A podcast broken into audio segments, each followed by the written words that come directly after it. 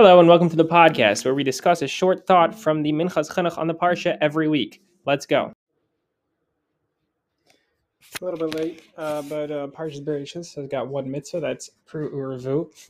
So the mitzvah to have children. The Minchas Chinuch wants to know: Does this mitzvah apply to a mamzer?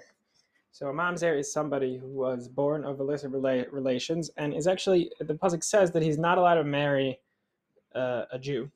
Now, since a mamzer is a Jew, he can't uh, marry a goy either. He's, you're not supposed to marry. You're not supposed to intermarry. So, what's he going to do if he has a obligation according to the Torah to have children? How can he have children if he's not allowed to uh, halachically get married to anybody that he could have children with? So, the Minchas quotes that there is a shach which seems to imply that mamzers don't have all 613 mitzvahs like the rest of the Jews.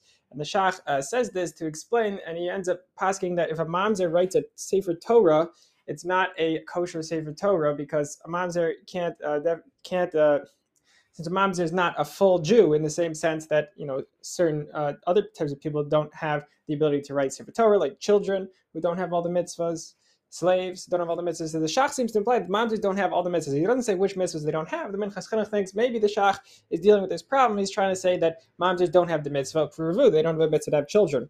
However, he thinks that almost everybody else, uh, besides the Shach, seems to think that mamzers are just like regular Jews and have all of the mitzvahs.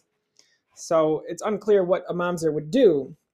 The Minchas Chinuch says, well, maybe according to the Rambam, actually a mamzer the problem is only if a mamzer marries somebody and then uh, has relations with them. But maybe a mamzer could have children outside of the context of marriage, and then he could fulfill the mitzvah. But that doesn't really sound uh, compelling because the Torah doesn't generally uh, advise you to have children outside of the context of marriage. So overall, the Minchas says he uh, is not exactly sure what the answer to this question is. Everyone should have a good week. If you have been enjoying the podcast, feel free to share it with a friend.